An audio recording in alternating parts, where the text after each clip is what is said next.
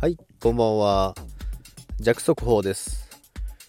IOST なんですけども、またですね、年初来高値更新しつつ、高値を更新してるんですけども、今日は7円を超えましたね。 7.4 円ぐらいまでいったんですけども、で今回ですね、エアドロップっていうのがあるんですけども、ネムと同じような感じで、スナップショットをして新たなトークンがもらえるっていうのがあるんですけども、で今回出たコインチェックのニュース、速報なんですけども、コインチェックでは対応しないっていうことが発表されました。ですのでコインチェックで購入されている方は IOST の新しい、DON っていう、新しいじゃない DeFi ですね。 DeFi 関連の DON っていう通貨がエアドロップされるんですけども、コインチェックではされないということになりました。ですので、もしそれ目当てで持っている方がいればコインチェックにあっても付与されないのでお気をつけください。で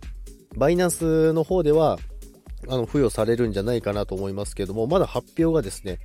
されてないので、多分バイナンスの方、あと不帯とかですね、その辺は大丈夫だと思うんですけども、そこを狙って今値段が上がってる可能性があるので、弱はその前に売ろうかなと、一部ですけど。でもしくは、バイナンスにもあるんで、バイナンスのやつはそのまま置いといてですね、ちょっと分けて運用していこうかなと思います。ですのでやっぱりリップルの時でも皆さん見てると思いますけども、その新しい通貨だったりトークンが付与されますよっていう時って、やはりそれ目当てで買ってる方が多いので、それで上がってる可能性っていうのも確かにあります。潜在的なポテンシャルっていうのはまだまだこんなもんじゃないので、ガチャをしてる方は問題ないと思いますけども、とりあえずコインチェックではその DON のエアドロップの対象にはなりませんよということなので、それだけお気をつけください。それでは皆様、今日も聞いていただきありがとうございます。